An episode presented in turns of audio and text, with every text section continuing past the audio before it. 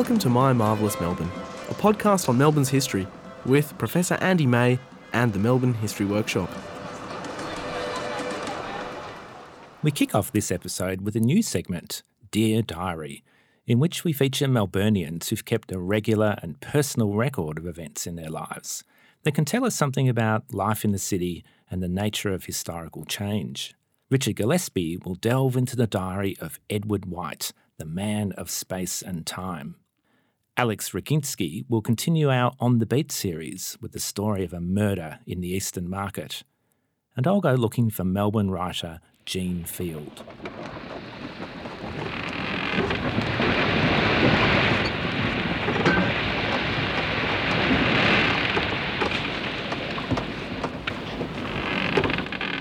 It is January 1853.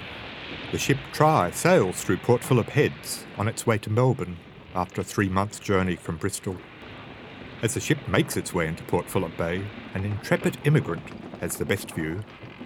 Dared by the crew, passenger Edward White, just turned 21, is inching his way along the rope leading between the two masts near the topmost sail. It was a grand entrance to the settlement that would be his home for most of the next 60 years. White noted that evening in his diary that the escapade tired me very much and caused the captain to censure the mate for daring me to do it.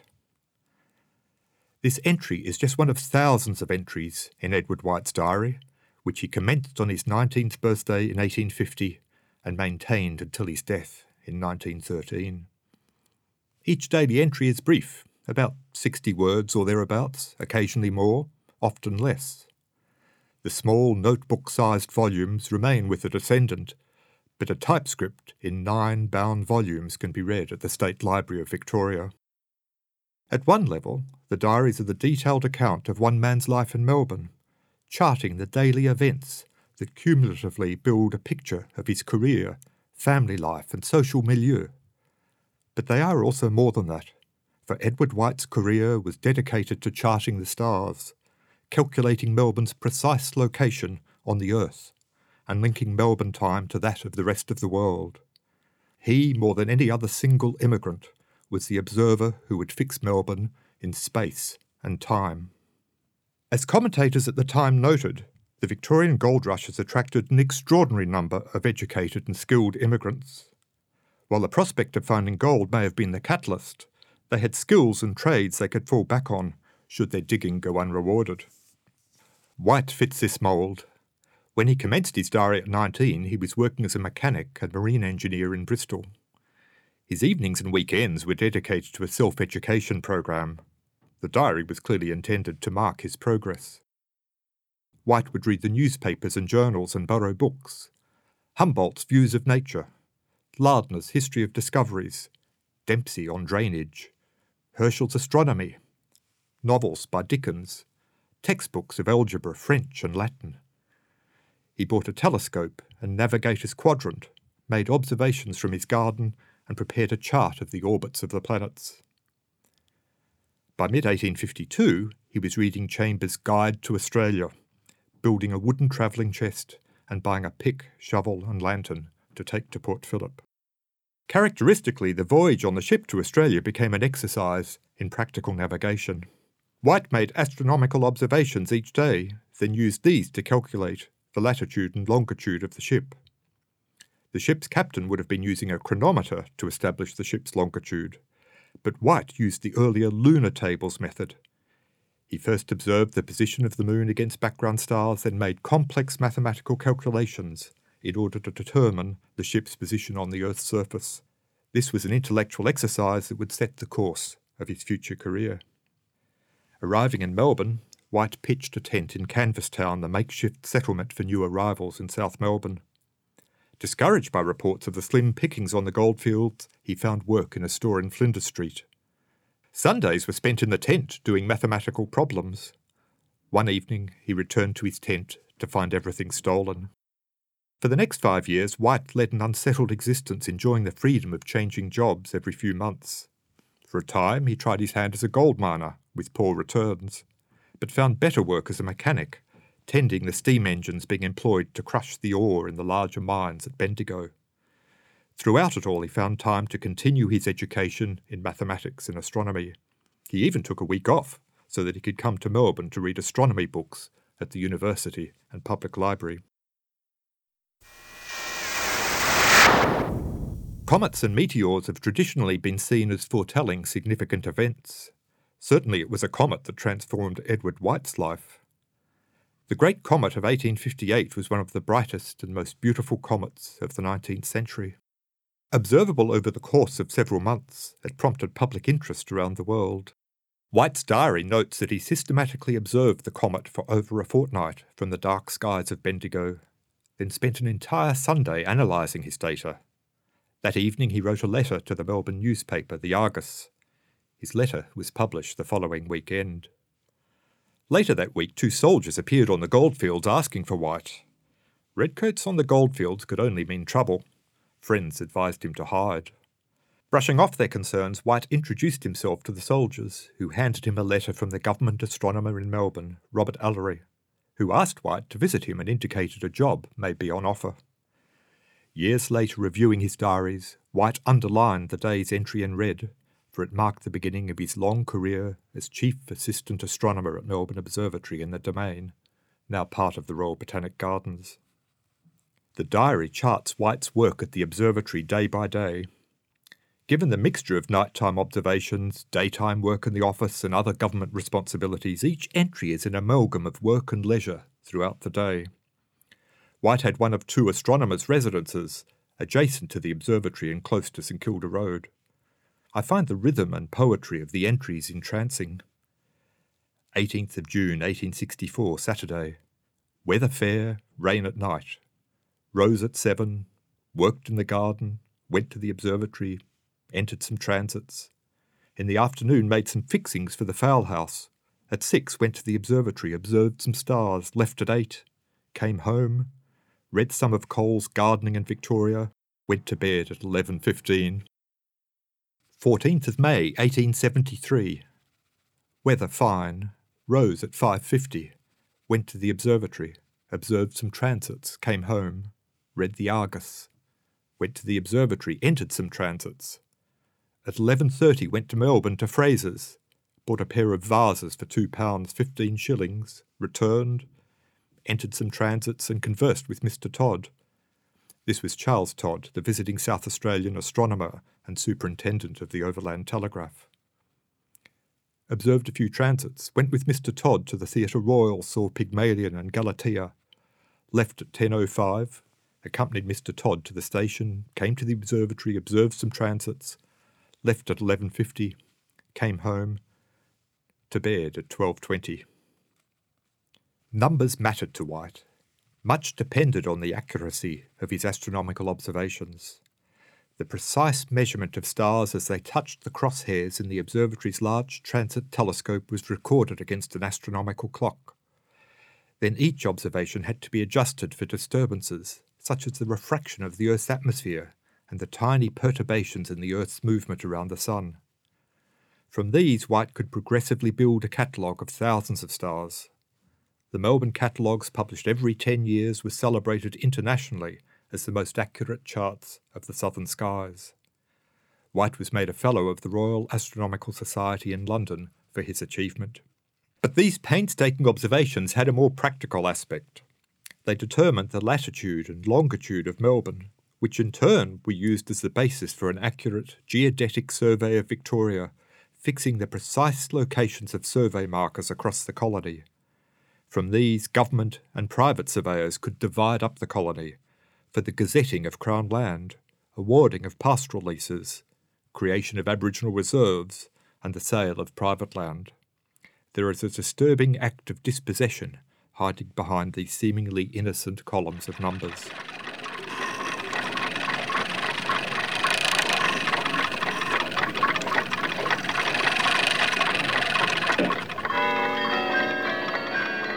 Melbourne and the colony lived its days and nights by White's time. Observatory time was transmitted by dedicated telegraph lines from the observatory to public clocks at the post office, town hall, and railway stations, into every station throughout the colony. As telegraphic connections were made with other colonies and countries, local time and longitude could be mapped ever more accurately. From 1883, Melbourne was linked through Darwin and India to an international grid of space and time. Not that White's diary is solely confined to measurement. His courtship with Kate Lost is recorded, his marriage, then the births of his eight daughters and one son, their illnesses and achievements.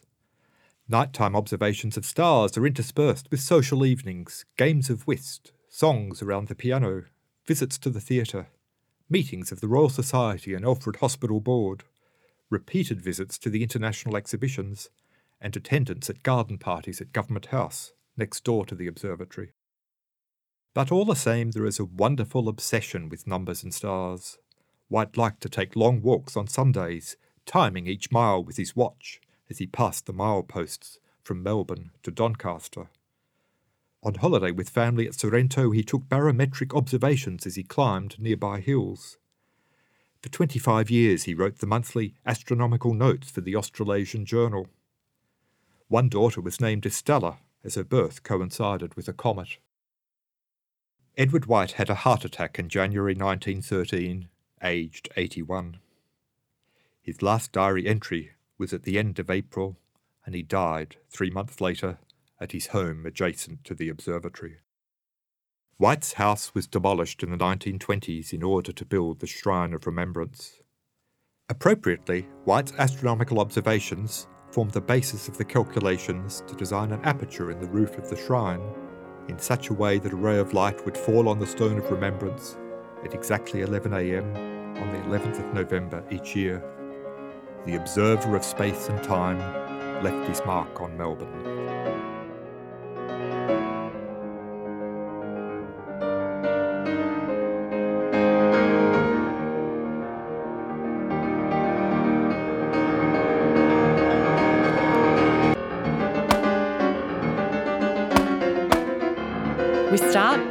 Gunshots. They reverberate through the upper story of Melbourne's Eastern Market. At a stall marked with icons of suns and stars and a head in profile, the air quivers with adrenaline. A man aged in his 40s lies motionless on the ground, blood from bullet and stab wounds seeping into his linen shirt and necktie. It is April 1899, an autumnal afternoon in one of Melbourne's beloved amusement spaces, home to florists, fruit sellers, cycloramas, bird fanciers, photography studios, and shilling mystics, gatekeepers of divination and character reading. The phrenologist Emery Gordon Meador has just fired his revolver into Frank Cartwright, aka Frank Stevens, actor and owner of the Cyclorama and his phrenologist wife, Annie Cartwright, professional name Zinger Lee. The crime shocks Australia. Newspapers from the Clarence River to Kalgoorlie cry murder in the Eastern Market. Phrenologist runs amok. The case hits all of the high notes of late Victorian Gothic. As with most murders, of course, we must scrabble in earlier times for motive. Emery Gordon Meador was a phrenologist, a practitioner of the science of reading character and intellect from the shape of the head. Phrenology cascaded through public life in Australia from the early 19th century until well into the 20th. The cranial science served as a frequent pastime of middle class folk, including doctors and social reformers, but its itinerant popular lecturers and character readers scraped by in the margins of society. They shifted identities and forged unholy combinations of phrenology with other forms of divination. Various records suggest that Meador was born in the 1840s in either New South Wales or South Australia, although none of this is terribly reliable, and Meador was probably a stage name. This man shambled into regional Victoria in the 1880s, lecturing on phrenology and offering private consultations filled with life advice. He married, had children, abandoned them. Meador settled in Melbourne in 1890, and the Eastern Market drew him into its colonnaded embrace.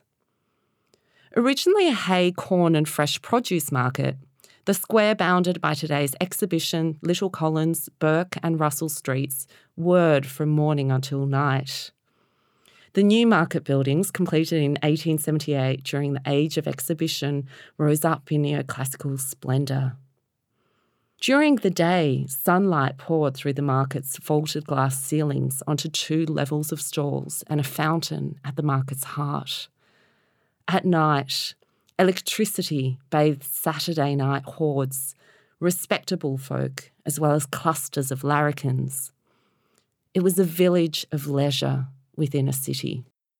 For a decade, Medore trod the short path from his lodging house in Little Bourke Street to the south side of the Eastern Market, his frock coat perhaps flapping in the breeze, tall silk hat bobbing above the heads of passers by. He was tall for the time, well fed, with a hook nose. He read palms, heads, and the stars from a stall divided into two rooms by a curtain of coarse red fabric. When not in his inner sanctum, he perched out the front of his stall, expounding his theories of the universe. Medore believed himself a cut above other fortune tellers. He was not an astrologer, but what he called a sidereal scientist, a man of ancient wisdom who had supposedly predicted the London fires. Like many other phrenologists who fussed over the legitimacy of their profession, even as they bundled it with thoroughly disreputable practices, he scoffed at the so called impostors and quacks who told fortunes under the cloak of phrenology. He meant specifically the tenants next door, Frank and Annie Cartwright, who also peddled phrenology and physiognomy, as well as charging admission to a great panorama. Medore blamed his competitors for a slump in business. He thought Annie Cartwright scared away customers by lolling about outside in her ornate costume. It was a perceived loss, aggravated by the practical jokes played by his neighbours. With a small gang of acquaintances, they began to make sport of the resident eccentric. He detailed the injustices a cross marked on his stall door, a stolen shutter, verbal abuse in the street. His tormentors set ragged boys with mangy dogs running through the stall. One night, on Medore's walk home, a man asked for matches and then grabbed him by the throat. He began carrying a revolver Medore's neighbours failed to see what a country journalist had long ago perceived that this was one of the few men one would hesitate to play practical jokes upon. Medore drank.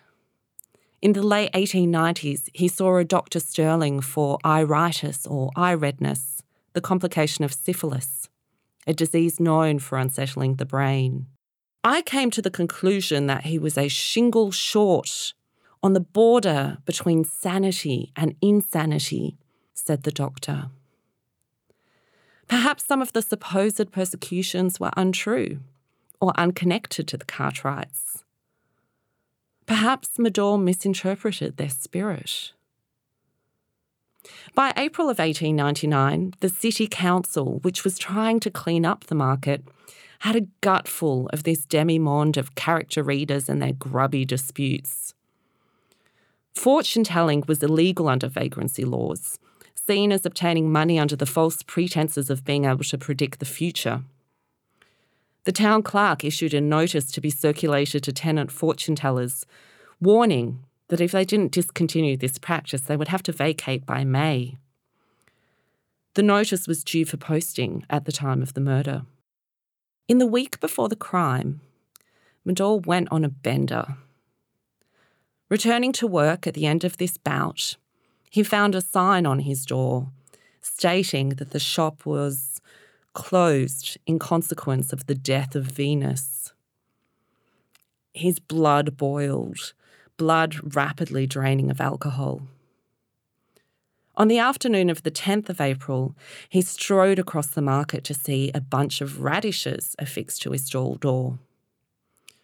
His tolerance frayed, and he accosted Annie Cartwright, who lounged against the phonograph outside.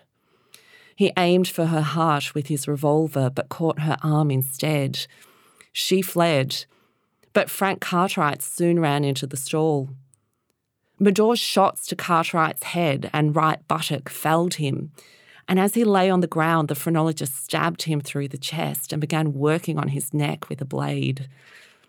It was then, as Medore commenced decapitation, that Barnett Friedman, the picture frame manufacturer, rushed in to disarm him, a tussle that would cost Friedman an eye.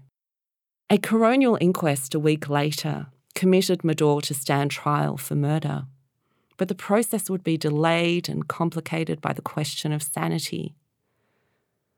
Medical men and then jurors could not agree. Was Medore mad? Was being a shingle short sufficient to acquit someone of such a gruesome attack? Madness was deduced from Medore's physical state, his post bender withdrawal, which one physician from St Vincent's Hospital dubbed an acute alcoholic mania that predisposed him to react to even the slightest irritation. But the court also considered Medore's faith in his own powers.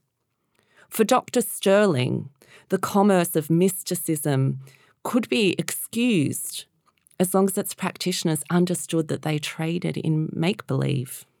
His belief in astrology and demonology influenced me. As he made his living by the practice of astrology, I would expect him to be candid enough to tell me he did not believe in it. After the first trial founded in deadlock, a second jury in July found the phrenologist not guilty. But Medore became a guest of the governor for as long as the state deemed him in need of restraint. He wasn't sent to a mental asylum, though, but to Melbourne jail. From this bluestone capsule, Medore wrote missives to a publican friend asking for help in seeking a remission of incarceration. These letters reveal a grandiose sense of self, a failure to grasp the gravity of his actions. It is a terrible thing to me to have to remain in this place among so many brutes in human form whose conversation is the abomination of abominations.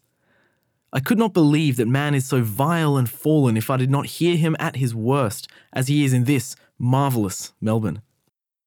Medore suspected a conspiracy. There is more at the bottom of this unfortunate affair than appears on the surface. The quack palmists and phrenologists are not those only who are interested in my detention. Meanwhile, Annie Cartwright recovered from her gunshot wounds, and like any good phrenologist in a fix, took to the road, working under her stage name of Zinger Lee. Medore spent most of the next decade in Melbourne jail before a transfer to the Bendigo jail in 1908. In August of that year, a deputation of friends and fellow storekeepers visited Attorney General John Davies pleading for his release. Davies rebuffed them. He said that seven doctors had assessed Medore over the past decade and declared him a danger to the community if appropriate precautions weren't taken. But the governor and the medical officer at Medore's new home in Bendigo kept him under close watch. By May 1909, they deemed him mentally fit and he stepped out through the gates of Bendigo Jail, an elderly man released into the care and supervision of friends. Who knows if Medore's sanity improved? How does one measure madness? Had he renounced the reading of fortunes? Was his fitful violence banished with his former drunken self? Perhaps the jail's governor and doctor both thought him too harmless to worry about, sane or not. Regardless, the blood had dried on the case, and maybe Medore won them over with a touch of Eastern market magic, a conjuring trick in which reality could be moulded at will to recreate the past as you think it should be.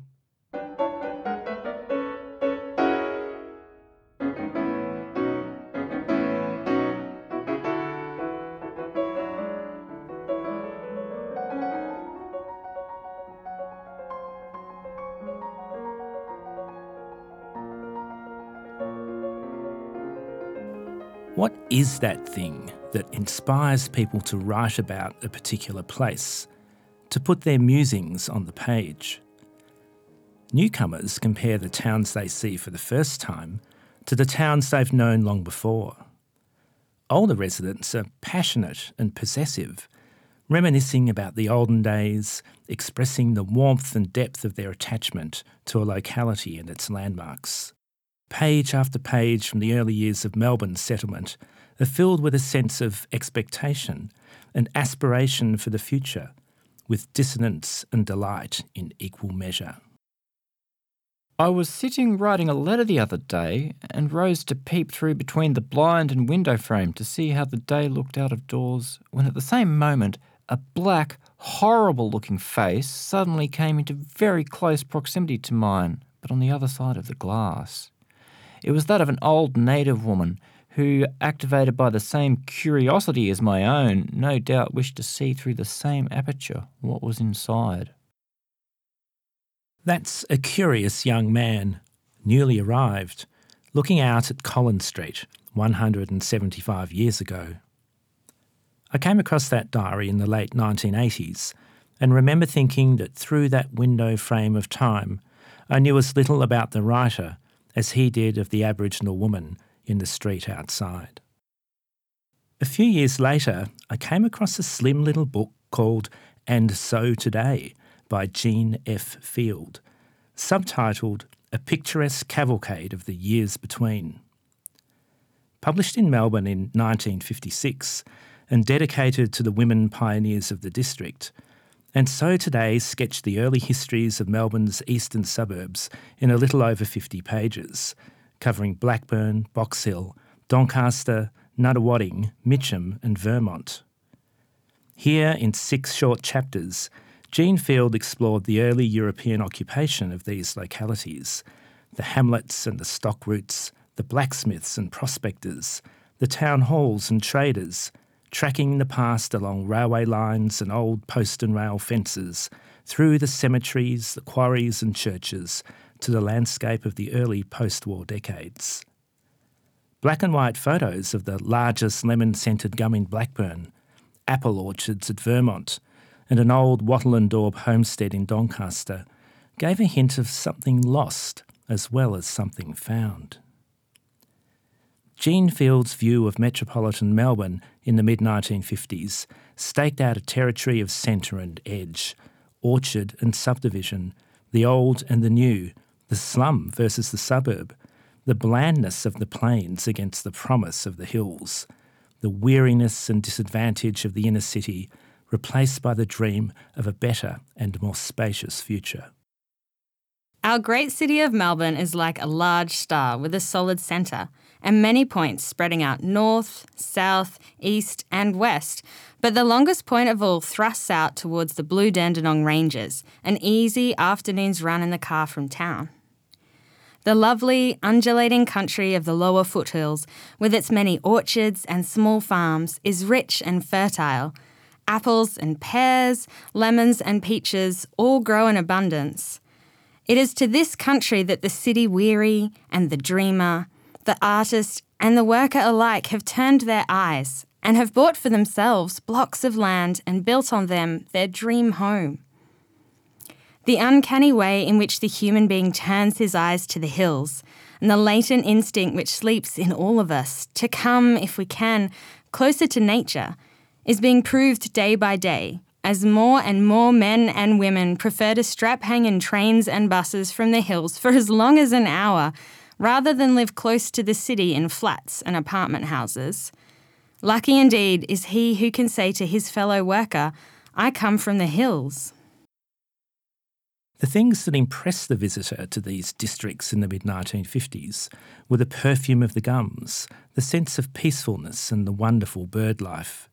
Indeed, and so today is not just a celebration of the early settlers, but is marbled, if not with nostalgia or loss, then a certain sense of longing and threat. The paradox of the new suburbs, as Field saw it, was that the very qualities that made these undulating hills attractive to the inner city dweller were obliterated in the process of suburban development. It is sad to see the orchards going one by one, subdivided into blocks of land, some of them only 50 feet wide. To see men having to leave one congested area only inevitably to live in another. The money hungry and the grasping are always with us. Closer settlement, the cry, rather than let us breathe. A beautifully timbered block is sold to a man who is uncivilized enough to carry the instinct with him to destroy before he can build, who clears his block of trees overnight and then gloats to his friends that he is now living in the beautiful suburb of, say, Blackburn or Croydon. The man who sees in his gums only six months free firewood and not the blessing of a lifetime Rather than cut these trees down, he should go down on his bended knees and thank God that he doesn't have to live on the top floor of a 23 storied apartment house. Are we to make a desert of this country of ours? she asked. If so, we will be despised and hated by our descendants, who will rightly blame us for our lack of thought and perception and sense of duty to those who will come after us. There's quite a spirit that animates this little volume. Amid the rapid growth and the tensions of change, and the estate agents and spec builders supplying pent up post war demand. There's a wonderful eye for the hue and temper of the cultural as well as the natural world, the cliqueiness of Vermont, the Englishness of Doncaster, and Blackburn the embodiment of everything Australian. There's also a profound sense of the efforts of the individual, her proud pioneer, in the face of the larger forces of history, of planning and change. And it's a book with its boots in the places themselves, an early oral history, as it were, as Jean Field sat down with the nonagenarians who could remember the very early days of white settlement. Her informants, the Livermores and Toogoods, the Tearleys and Zerbers, old orchardist families and other long standing locals who claimed a kind of primordial right of ownership over the spirit of these places. You could understand why they felt that their way of life was imperilled. Melbourne's population nearly doubled between 1947 and 1971, with the addition of one and a quarter million people, the highest intercensal growth occurring in the period Jean Field was writing. In the immediate post war years, the old industrial suburbs of the inner core, Brunswick, Collingwood, Fitzroy, Richmond, Port, and South Melbourne had stopped growing in population. Some of the middle distance suburbs like Hawthorn, Malvern, and Prahran were actually in population decline. But at its circumference in the east and southeast, the metropolis was growing through the outmigration of young families from the inner suburbs. It would be another generation before these interlopers could themselves be called the new suburban pioneers. Imagine, Jean Field gently prods her reader. Imagine as you stand on this regular footpath by this huge highway in this modernising suburb, what it used to be like. We can read what she wrote, words on a page, but I wanted to know more about this intriguing Jean Field, who came to write so keenly and poetically about a sweep of Melbourne suburbs. Who was this woman, so eager to ensure that the go ahead and aggressive instinct for the future should be tempered with what she called historic sentimentality, an understanding of origins, an appreciation of individual effort, an awareness of legacy. Who was this writer who tempered her musings with a sentence from Psalm 121, with snippets of Buddhist philosophy, and with smatterings of Rabindranath Tagore? What was the face of this woman on the other side of the glass? I started to look for other clues, reading the book in a different way. There comes a time in everybody's life when we stand still, as it were, and take stock of ourselves and our surroundings. A time when, if we are married, perhaps our children launch themselves onto the tide and leave us, a little perplexed, a little lonely, with an emptiness in our hearts and with time on our hands. Blackburn, she wrote, is the home of the businessman who, although he must be in his office at nine o'clock each day, comes home with a sense of freedom, a sense of burden having been cast off as he steps through the station gates. Was Jean Field feeling a little empty, a little perplexed, in inverse proportion perhaps to the freedoms of her husband and her grown up children who had now spread their wings? There's something else, of course, that haunts this book, if we read it forwards rather than backwards in time from where we are. It's the war. It's actually even two wars. Jean Field was realist enough to know that the subdivision of her idyllic country was inevitable because, she wrote, so many sons of farmers and orchardists were either killed in the war, leaving a very heavy burden for the old folk, or because of the war sought employment in the city and elsewhere. Her suburbs are the solace for the troubled souls returned, those who have a craving for the wide open spaces after World War I, where once more a man can be himself in his own garden. The title of the book, And So Today, whether consciously or unconsciously, we can't be sure, mirrors American poet Carl Sandburg's eulogy to the unknown soldier in Washington after World War I. Looking for Jean Field led me to scour online newspapers, electoral rolls, and other records for clues. In the 1950s, Jean Florence Field, home duties, and her husband Dudley, a manager, live in Nunawading. The couple first appear in Kew in the late 1930s, Vermont immediately after the war, Blackburn in the early 1960s, and later at Sorrento. Dudley Frederick Field was born in 1907 in Moonee Ponds and later lived with his parents in Kew before marrying Jean in 1932. When he enlisted in the Citizens Military Force in 1928, he was working as a salesman at Ball and Welch in Flinders Street. Five foot ten and a half, brown eyes and hair, Protestant, son of R. C. Field of Torrens Street, Canberra a black and white mugshot showing Dudley's dark complexion and short painter's brush moustache. There's more about Dudley online. A catalogue entry for an album of Federal Capital Site photographs, owned by Dudley, with reference to his father, Robert Charles Field, who was steward of the Commonwealth Parliament House refreshment rooms in Melbourne. Robert Field is listed as being a member of the Federal City Camp on Kurrajong Hill in 1909, a three week survey to determine the future site of Canberra. Dudley, it turns out, spent his war as a major in the 22nd Battalion. Hank Nelson interviewed him for the Keith Murdoch Sound Archive project, Australia in the War. Suddenly, surprisingly, I heard Dudley's voice from a room in Sorrento in April 1991.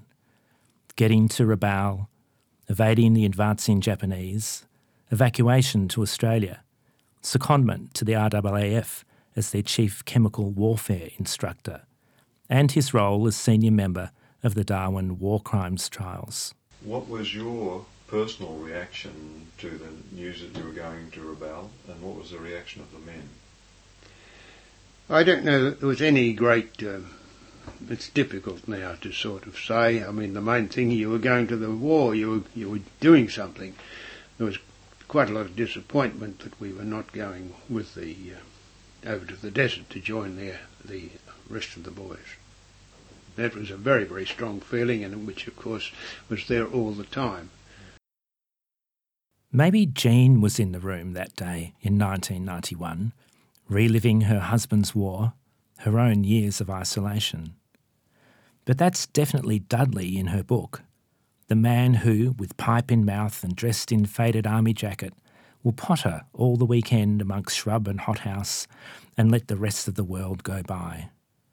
I don't think Jean begrudged him that. The same day I heard Dudley's voice online, I received a parcel in the post of two of Jean Field's other books that I'd tracked down in second-hand booksellers. If and so today was the celebration of the suburbs, These Joyous Sands, published in 1959, was the city's counterpoint. A history of early European settlement, the Sorrento convict experiment of 1803, the foundation of Melbourne, pioneering on the peninsula, and the early days of Dromana, Merricks, Mornington, and Rosebud.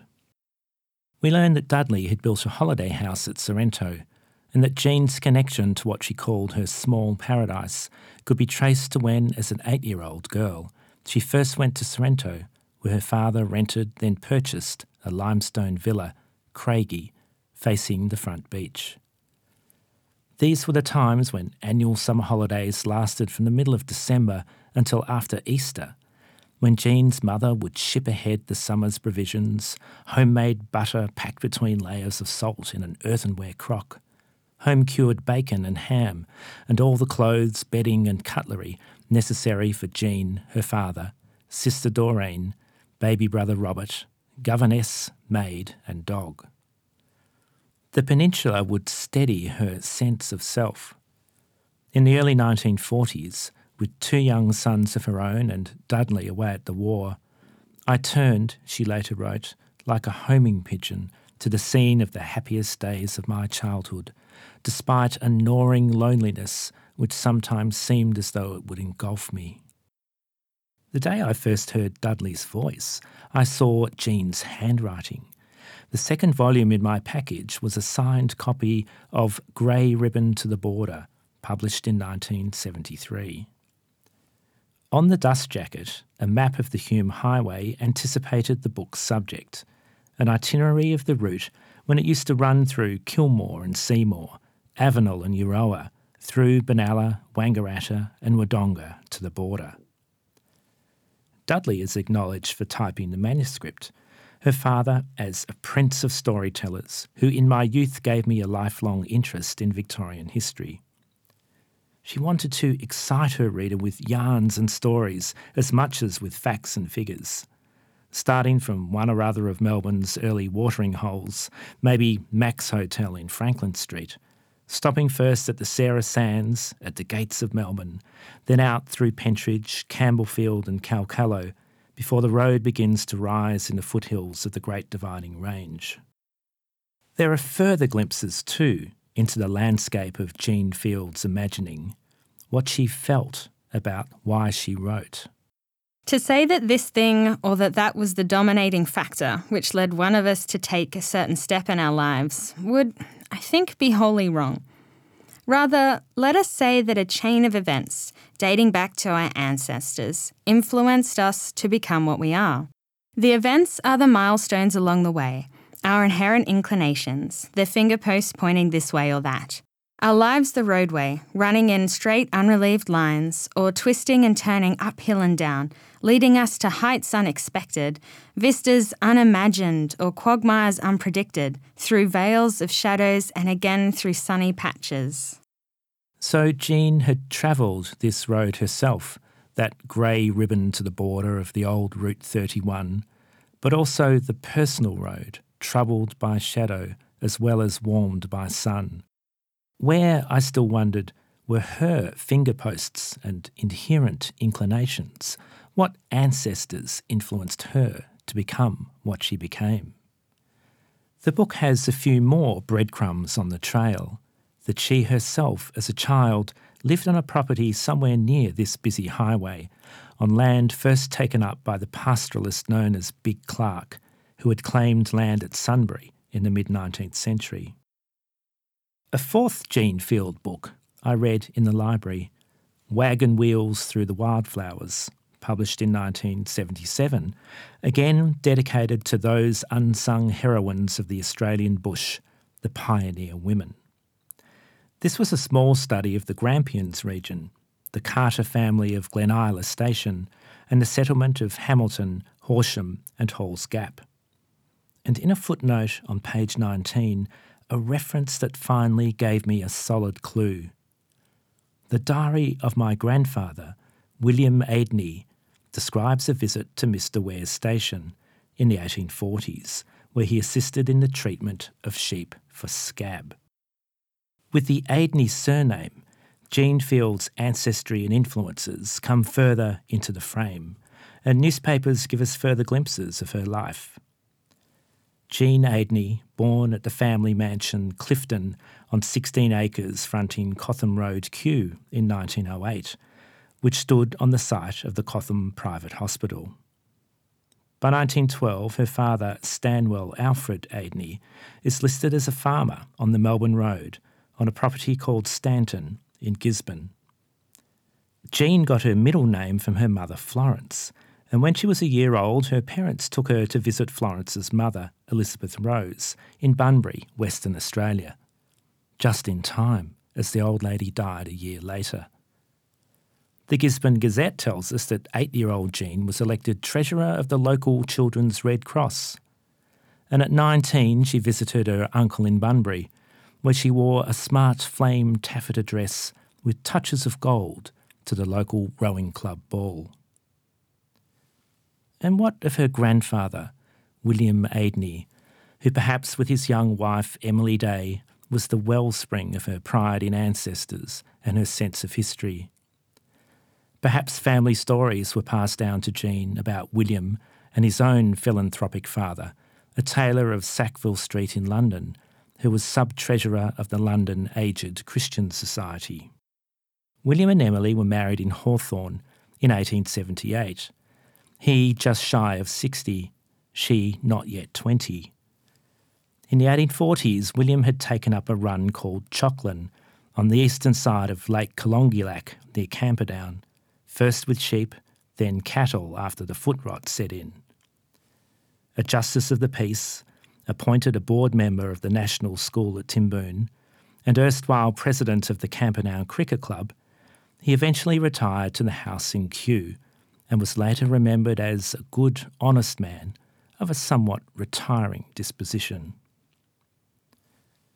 But to bring this story of faces and places full circle, it was William Adeney who was that young man who looked through a Collins Street window in 1843 at the Aboriginal face on the other side of the glass. What did he think of the Aborigines? You can read his diary in the State Library of Victoria, and it includes accounts of frontier violence around Portland Bay and elsewhere, shepherds killed by Aborigines, the retaliation of our half savagised countrymen who are often guilty of dreadful wrongs, their victims' skulls used as shaving boxes. There are also family stories among some descendants of other diaries burned in which William recorded prominent families poisoning local Aborigines. In her writings, Jean Field treads lightly across the fraught historical frontier, though she sees Indigenous peoples as characters in a vanished past rather than active agents in a vital present. In the 1950s, and so today, notes that Nunawading is an Aboriginal name for ceremonial ground the reader is encouraged to imagine the original beauty of a place scarred by the march of civilization as she sees it, though there is little of the human cost. By the 1970s, she's less circumspect. Grey Ribbon to the Border recounts the Faithfull massacre at Benalla in 1838. The terrible retaliation of the white settlers against the Aboriginals does not make a pretty story, and some say it should be allowed to sink into oblivion. But here I disagree. Too much has been told of the treatment of the black man towards the white, the spearing and stealing of cattle, etc., while on the other hand, the treatment meted out by white settlers to the Aboriginal has nearly always been soft pedalled. So there we are there's not much more I can tell you about Jean F. Field, home duties of Kew, Vermont, Blackburn, and Sorrento. Suffice to say that a death notice in the Herald Sun recorded her peaceful passing in 2000, beloved mother, mother in law, grandmother, and great grandmother. How apt that the funeral service was held at the Nepean Historical Society Museum in Sorrento. I'm sure that other family stories abound, but I've just skimmed the public record for tantalising traces. There's Adeney and Florence Avenues in Kew, where the old Clifton estate used to be. Those four slim volumes that sought to honour past achievements. A few references in newspapers and other records. A few feelers put out to people who vaguely remembered an imaginative, determined, tiny, bird like woman, Granny Adeney's favourite granddaughter. As for the rest, there are just her words on the page. Time carries us on relentless wings, and history links together the past and the present. Tomorrow becomes yesterday in a moment, and what we do today, whether it be good or evil, is irrevocable.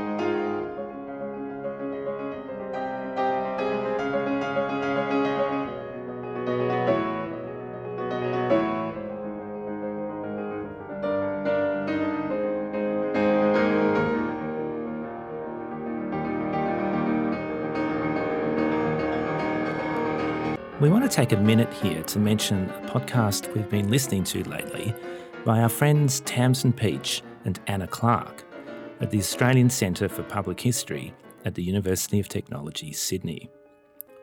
Glam City goes behind the scenes of Sydney's cultural institutions, the galleries, libraries, archives, and museums, talking to the collectors, curators, writers, and educators who help make public history. Without spoiling anything for you, we particularly love their episode called Made by the Ancestors, about the challenge of museums in connecting the objects in their collections to the people and cultures they come from. With insights in this case from Nathan Sentence, who works as a First Nations Cultural Programs Officer at the Australian Museum. The show is a co production between the Australian Centre for Public History and community radio station 2SER FM. Glam City recently explored a bit of Melbourne's history as well, with an episode on the memorialisation of the Westgate Bridge collapse in 1970. You can listen to that episode and their entire back catalogue. Just subscribe to the show in Apple Podcasts or wherever you get your podcasts from. And do leave them a review if you've got time.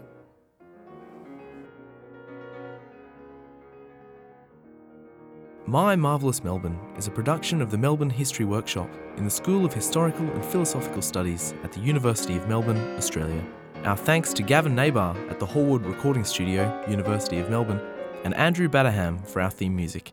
You can find episode notes, further resources, and contact details at our website, mymarvellousmelbourne.net.au. We'd love to hear from you.